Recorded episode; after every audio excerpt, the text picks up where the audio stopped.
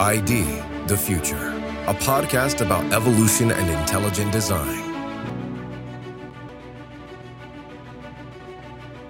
Welcome to ID the Future. I'm your host, Andrew McDiarmid. Today I'm speaking with philosopher Peter S. Williams about his recent book, An Informed Cosmos: Essays on Intelligent Design Theory. Based in Southampton, England, Williams is assistant professor in communication and worldviews at NLA University College at Gimlekollen in Norway. He speaks internationally on topics in philosophy, apologetics, and intelligent design. Peter, welcome to ID the Future. Thank you so much for having me. It's a delight to join a show that I've been listening to for years. Oh, excellent. Well, you've written several books throughout your career so far, and the latest happens to be just published by Wyff and Stock this year. It's called An Informed Cosmos: Essays on Intelligent Design Theory. Now, obviously, this came up on our radar, and you got some early interest from Stephen Meyer, and we'll talk about that shortly. Our very own philosopher of science, Stephen Meyer, wrote the foreword to your book. Sorry. And so I'm really happy to have you on the podcast to talk about some of your book's insights. Let's start with your background, perhaps. In your book, you talk about coming from a theistic evolution mindset. Growing up, you and your parents were comfortable with both the orthodox scientific account of origins and a belief in a theistic God. Tell us about that. Well, my parents were both Christians who met at teacher training college, where they were training to be science teachers back in the very early 1970s. They qualified, and I came along fairly soon thereafter, and so grew up in this Christian home with two science teachers for parents. Indeed, my dad used to take geology field trips out to a little island just off the south coast of England called the Isle of Wight, which is famous for its Jurassic coastline, where you've got these sedimentary rocks that have been pushed up onto the side, and you can kind of literally take a walk back through, you know, millions of years of history, and it's the best place in Europe for finding dinosaur skeletons and so on. So that was kind of the milieu that I grew up in, as you say, comfortable very much with the orthodox scientific account of the age of the universe and the age of the earth and evolutionary theory and so on, but also very comfortable with believing that this world had been created by the God of the Bible. Yeah, and so comfortable, in fact, that you had a teddy bear named Dr. Bronowski, did you not? I did. Bronowski was a scientist who did one of the very kind of early television documentaries in England that were explaining science for the layman, as it were. It was a kind of BBC version of Carl Sagan's Cosmos, if you like. And Bronowski had this show that the BBC did, and then a book of that show that my parents had and still have to this day. And the book and the show were both called The Ascent of Man. And it kind of went through history from a kind of scientific viewpoint. And yeah, as a kid, I had a little teddy bear, red knitted teddy bear named after Dr. Bronowski. Okay. Well, so you grew up on a steady diet of popular science writers, you note in your book, including Paul Davies, Richard Dawkins, our great friend, Sally Ferguson, Stephen Hawking, John Polkinghorne. What was it like to absorb the thinking of these authors? And did it ever give you an awkward feeling when it came to your theistic belief, or did it seem to be one and the same or two separate things? I think when I was getting old enough to start getting into these popular science books in the kind of in the 1980s, basically, it seemed to me that science was increasingly pointing in a kind of theistic-friendly direction. Big Bang Theory had become kind of standard orthodox science by then, and that seemed to kind of raise questions that are the idea, the ancient Greek idea of an infinitely old universe, perhaps avoided, and scientists were starting to talk about the fine-tuning of the cosmos. and sort of rediscovering a design argument that had been displaced by Darwinism at the biological level, but then kind of rediscovered in the broader framework of physical reality at this kind of cosmic level. And so reading folks with different worldviews talking about these things as well. So, you know, Paul Davies coming at it from a kind of agnostic viewpoint, Richard Dawkins from an atheistic viewpoint. Someone like John Polkinghorne was a Christian quantum physicist turned theologian. And so it was something that I picked up fairly early, that different people's worldviews also kind of affected how they interpreted the science, what kind of framing they put on the science, and the science didn't kind of interpret it itself, even though it was also something that could point you towards interpretations of reality. Science didn't get you the whole thing, that there was this kind of philosophical framework needed for science, understanding what science was doing, understanding what science kind of pointed to an interpretation of reality, but that had to be kind of go hand in hand with this kind of deeper or broader kind of philosophical level of thinking as well. And perhaps not too surprisingly, I got into philosophy when I went off to university eventually. And I think that kind of reading an interest in science and then the philosophy of science kind of was something that I brought with me into my philosophical thinking. Yeah. And it sounds like it was a valuable lesson to learn, you know, to understand the connection between the scientists and their work and then the worldview from which it emanated. I'm sure that did you favors later on. Well, at what point did you discover or become aware of intelligent design theory? Yes, that would have been in the kind of mid to late 1990s. And I particularly became aware, first of all, of the argument about information in DNA. Reading articles by folks like Nancy Pearcey, I particularly remember an article of hers on that issue. And then I'd also started discovering some of the early articles of Stephen Meyer. And I was particularly interested at that stage on the philosophy of science question about what is science, and kind of questions of the so-called demarcation issue of, can you demarcate a kind of a hard and fast line between what's science and what is not science, what is, say, pseudoscience, or what is philosophy rather than science, and so on. And so I was really getting into the whole discussion about what is science. Would intelligent design theory, for example, count as science? Or was the idea that it was science a kind of a mislabeling, and really it's some sort of form of philosophy or theology or whatever? And I came to think that these ID guys seem to have the best of this argument about defining science, and not defining science in a way that kind of prejudges what the conclusion of your investigation is going to be, having a so-called kind of open philosophy of science. The whole debate about methodological naturalism, was that a kind of a good part of one's definition of science or not? And I thought that probably not. And so that opened up for me then the question, okay, well, if the ID folks have got their philosophy of science right, they're sensible on that, what other things might they be right about? And so I kind of came into the discussion through thinking about what really I would now view as a very kind of secondary issue in the discussion, the question of, does intelligent design theory reasonably count as a scientific theory or approach? Nowadays, I would say, actually, the real germane question is not, how do you label this? What kind of discipline does this fall under? But is it true? Right?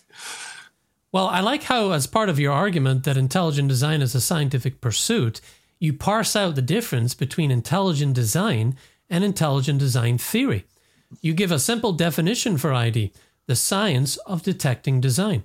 I like that. And you remind us how that method is already being used in several different sciences. Can you explain how you separate out these two and why that's important?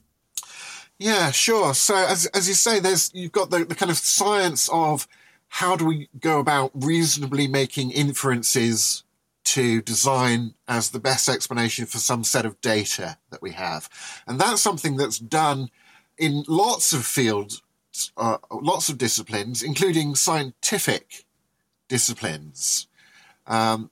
Indeed, one of the chapters of the book is basically a paper that I published some years ago in a philosophy journal looking at this question of how we go about making design inferences, looking at William Dembski's work on specified complexity. But what I did was show a number of examples of scholars who are, atheistic scientists who disagree with intelligent design theory, but show that they either implicitly or indeed explicitly use specified complexity as a way of inferring to design. And then also showing a number of theistic evolutionists who, of course, disagree with intelligent design theory, but showing that they use specified complexity as a way of ruling in design. So there seems to be this kind of general acceptance, either explicitly or at least implicitly, that that's a good way of going about detecting design, and it's applied in all sorts of different scientific fields, from forensic science or archaeology or forensic engineering or cryptology or the search for extraterrestrial intelligence, and so on. And so there's actually kind of a common ground there. Where it gets controversial is when you say, what happens if we apply that scientific method outside of the social sciences or outside of disciplines like forensic science and so on, and apply it in biology or cosmology? If we just take that agreed test and see, is there data within the realm of nature that we study in cosmology or biology or abiogenesis or studies or what have you, that would also pass through that same test? And then really you've got a very simple argument for intelligent design, which is saying, okay, first premise, we think we've got a reliable test for design. Second premise, we think we've got some data from within nature that passes that test.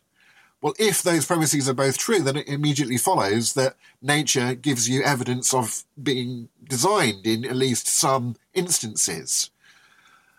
And the more and more that you think that happens, the more you think you can see that in the world around us, you get towards thinking, actually taking a design perspective on the world, and it leads to a kind of research program of where, for example, do we draw the lines between, the kind of the different layers of reality, and where in that do we trace information, this kind of specified complexity? Can we parse kind of what the resources of nature can do without help from intelligence, or when we have to infer it, the kind of program that Michael B.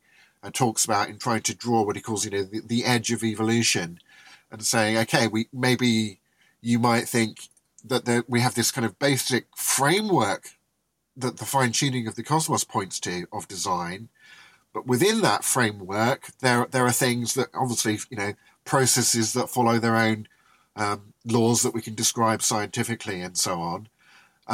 But there are things that those resources can achieve without additional input, clearly. And some of that is described by standard Darwinian theory. But where do we think we draw the line of what it can't achieve without additional kind of intelligence helping it, as it were? Right. Yeah. And I do appreciate you pointing out the importance of looking for that common ground. You know, we're already looking for design in these places. You know, let's apply the same principles and explore it in other harder sciences. Something that many are reluctant to do, but I think that's changing. That reluctance comes from philosophical assumptions that basically say, no, you're not allowed to do that.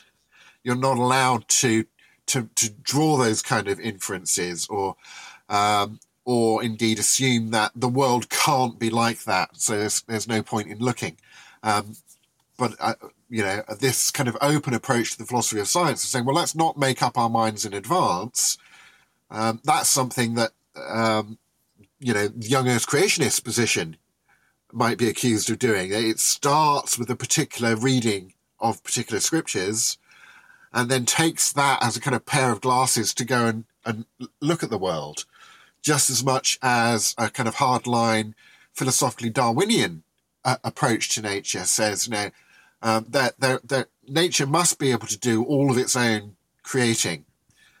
So there's no point in talking about design. But actually, if you think you've got some good tools for inferring design from data, and you just say, well, maybe there's design out there to be detected, maybe not. You know, how should we find out? Why don't we actually go and look at the evidence? Right? That seems to be the more, I would say, kind of scientific approach to the issue. Yeah, of course. Well, your book introduced me to philosopher Mary Midgley. I had not read any of her work before. One of the quotes you include stood out to me. She says, this whole reductive program, this mindless materialism, this belief in something called matter as the answer to all questions, is not really science at all.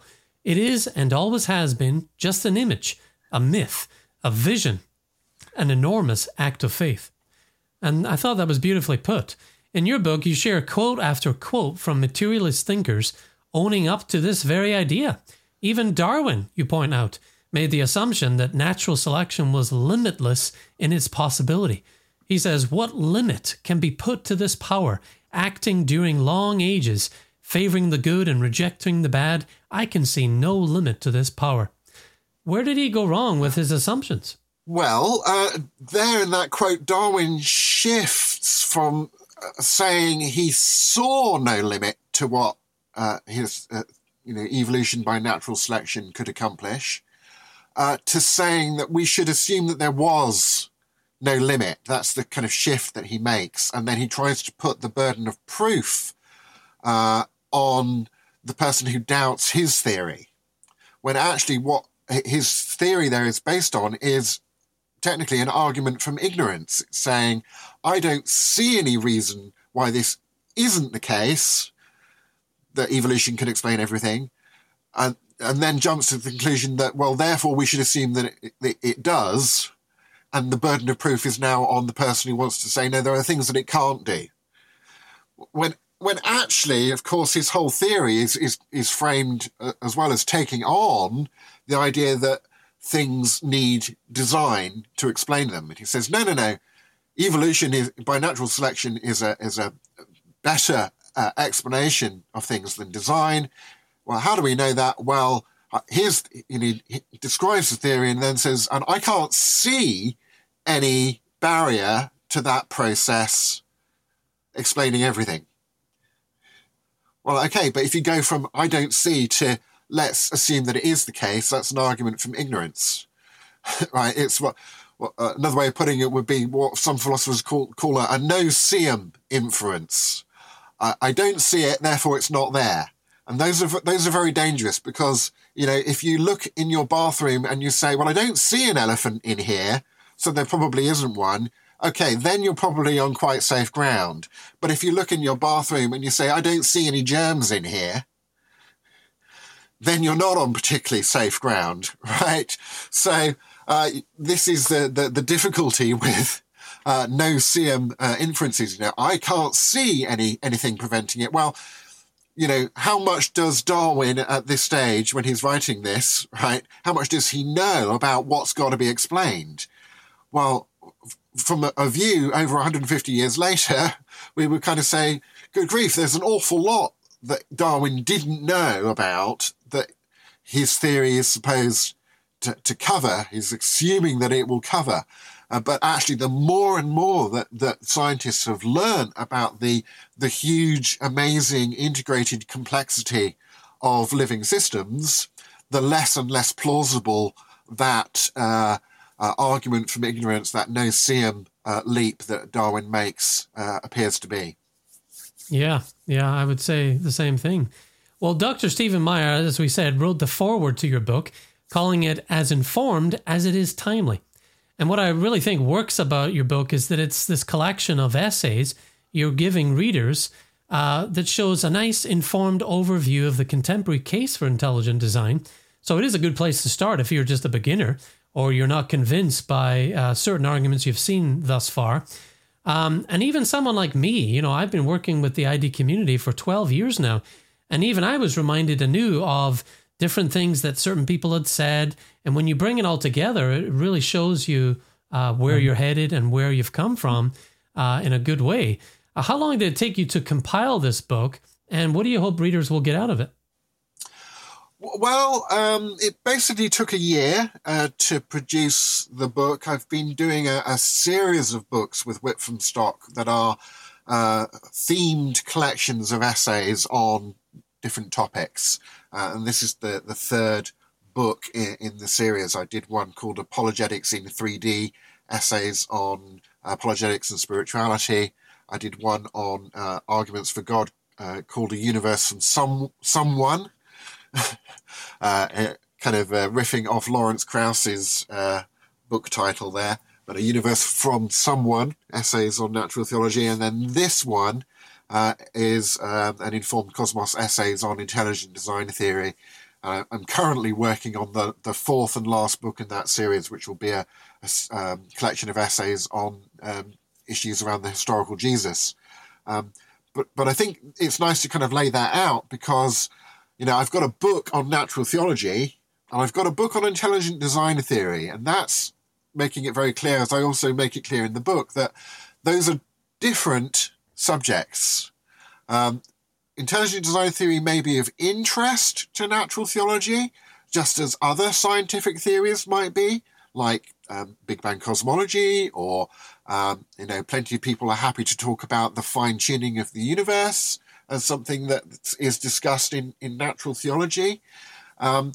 But they are, I think, distinct things. And we earlier laid out the kind of premise, conclusion of the core argument for ID.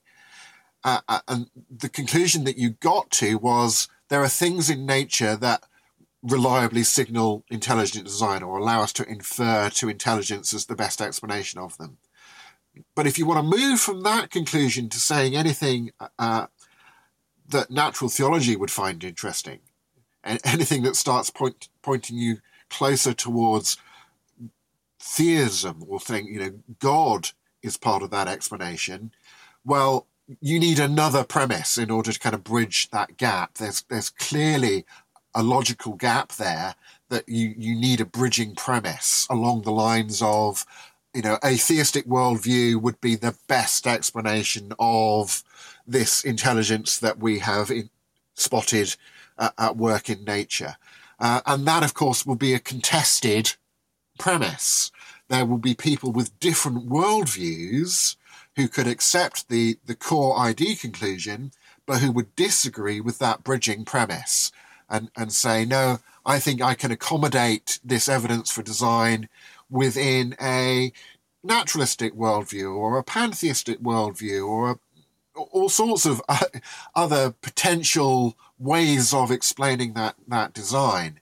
I mean, Elon Musk is quite famous for spreading abroad the theory that, we're all living inside a computer simulation, right? That basically we're all in the Matrix.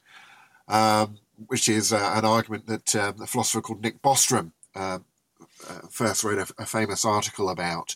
Well, if that were true, that would be a kind of intelligent design theory, right? But it could be framed in an entirely kind of naturalistic way. So this kind of discussion about what is the nature of intelligence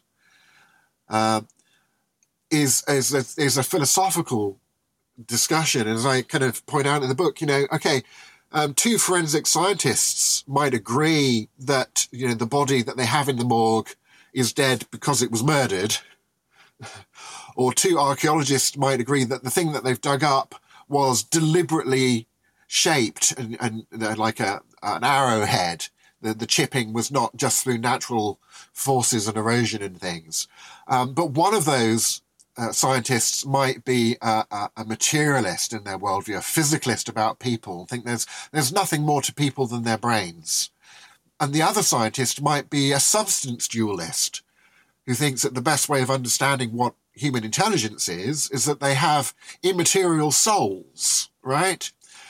But they don't have to solve that philosophical debate between them to allow them to agree that, yes, this was a murder, or yes, this was deliberately chipped to make an arrowhead. They can agree on the science and then go down the pub and have an argument about the philosophical interpretation of what's going on. And I think the same point applies to intelligent design theory. Yeah. And again, finding that common ground, which I think is the strength of your book. And before we get past that and just into our closing questions, I just want to bring out your premises for listeners one more time, just to give them this simplified argument about intelligent design that I think is useful. Premise one, there exists one or more reliable tests for detecting intelligent design. Then you move to premise two. Nature exhibits empirical data that pass one or more tests for reliably detecting intelligent design. And then you have a core conclusion there. Therefore, at least one aspect of nature reliably signals intelligent design. And then you finish with this third premise, inferring intelligent design from empirical evidence using reliable tests is a scientific enterprise. So I just want to lay that out again, and just to be clear and give listeners a way to really think that through, because as Dr. Meyer says in his foreword, it's deceptively simple, but it is a good way to understand what's happening here. Well, growing up with the writing of Richard Dawkins, you seem to have a special affinity for grappling with his arguments. And your book contains an appendix critiquing Richard Dawkins and Francis Collins as they had a friendly debate on Justin Brierly's show. What were some of the takeaways you got from that? I've really enjoyed interacting with Dawkins' work over the years. Over the COVID lockdown, I spent a long time writing a book responding to his recent book, Outgrowing God. And I wrote this book in a dialogue form between characters in a student reading group who are reading through his book. And that book actually has two chapters that really interact with Dawkins on the intelligent design issue as well. So I really find it fun to interact with Dawkins on this. Sometimes I really like the way that he kind of frames things. Some things I agree with him about. For example, Dawkins would agree that intelligent design is a scientific theory. He just thinks that it's a false scientific theory, right? But he would agree with that premise three. He's said some complimentary things about the first premise, about specified complexity being a reasonable criteria. He just has kind of philosophical objections to design as the kind of bigger interpretation of nature at large. In that discussion, Dawkins, he says, for example, that the question about where the laws of physics that allow life come from, the kind of fine-tuning question, is a profound question that he says is getting close to a good argument. If there were an argument that would, give him some doubts about his atheism, then that would be the kind of argument that he's kind of impressed by at that cosmological level. He's prepared to kind of entertain that more than he is at the biological level. As I say, Dawkins has this kind of philosophical objections, really, to inferring design. And he notoriously, he complains that this inference is to an additional complex entity that requires further explanation.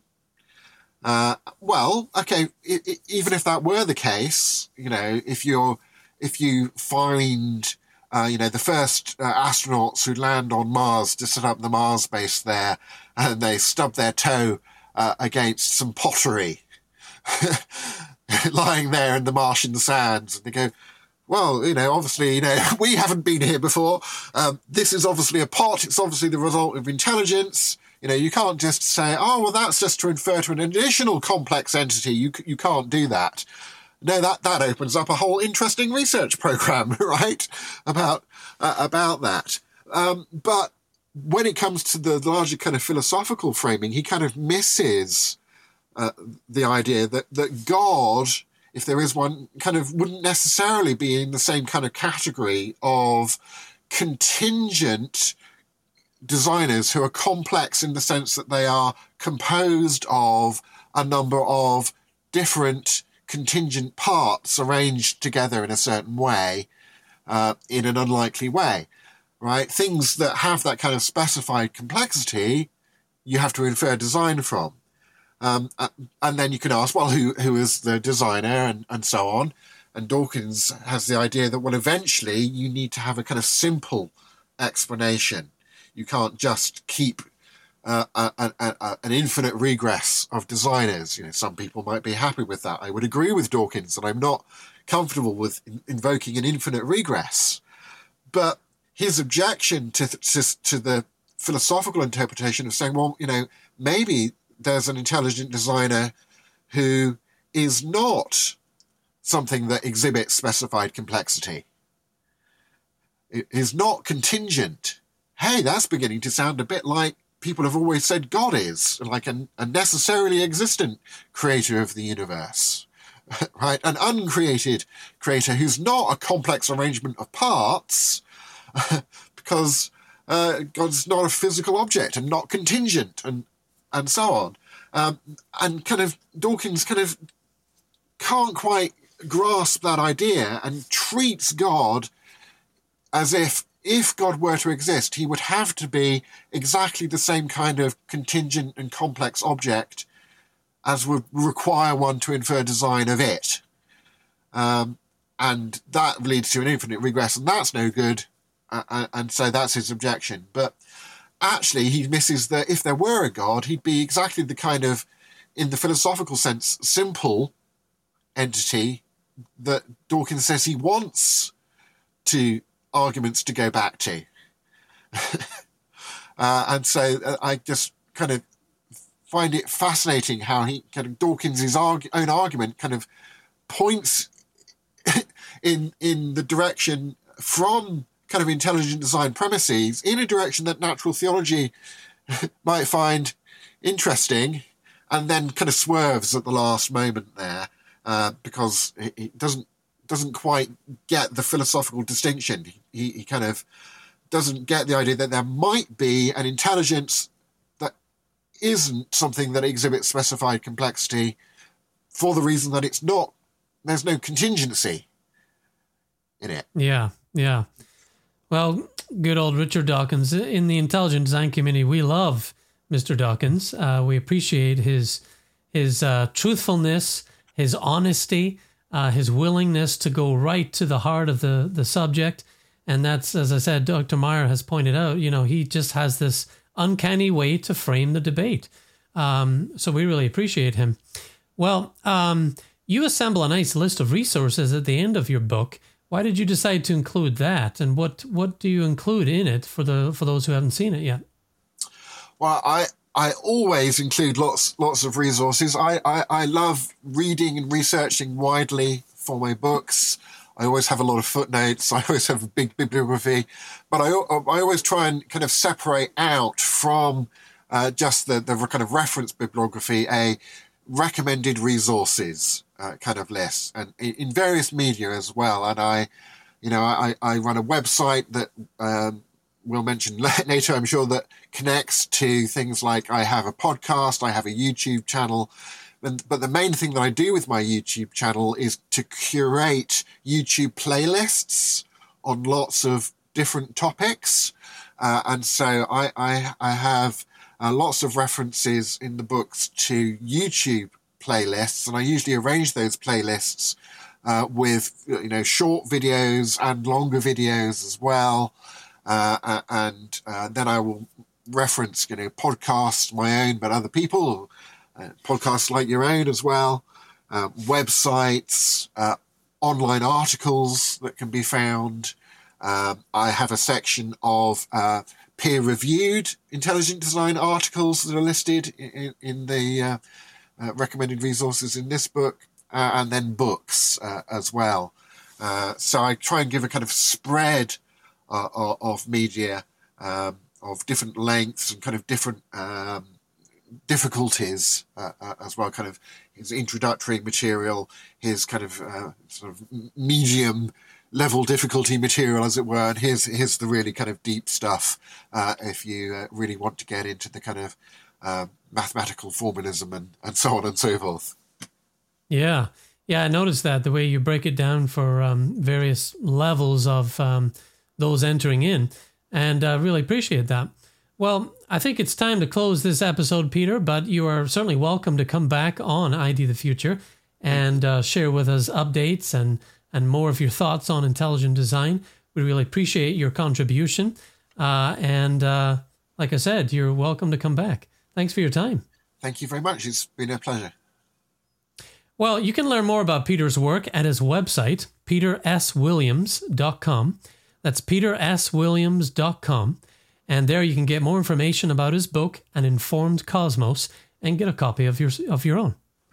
Peter, is the book available in digital or audiobook form? It's not available in audio, but it is available in digital form. So you can get it as an ebook or download it on your Kindle from Amazon. Okay, great. Well, Peter, again, thank you for your time. And as we sign off from across the ocean, you in England and me in the United States, I really appreciate your insight. Thank you. Well, for ID the Future, I'm Andrew McDiarmid. Thanks for listening. Visit us at idthefuture.com and intelligentdesign.org. This program is copyright Discovery Institute and recorded by its Center for Science and Culture.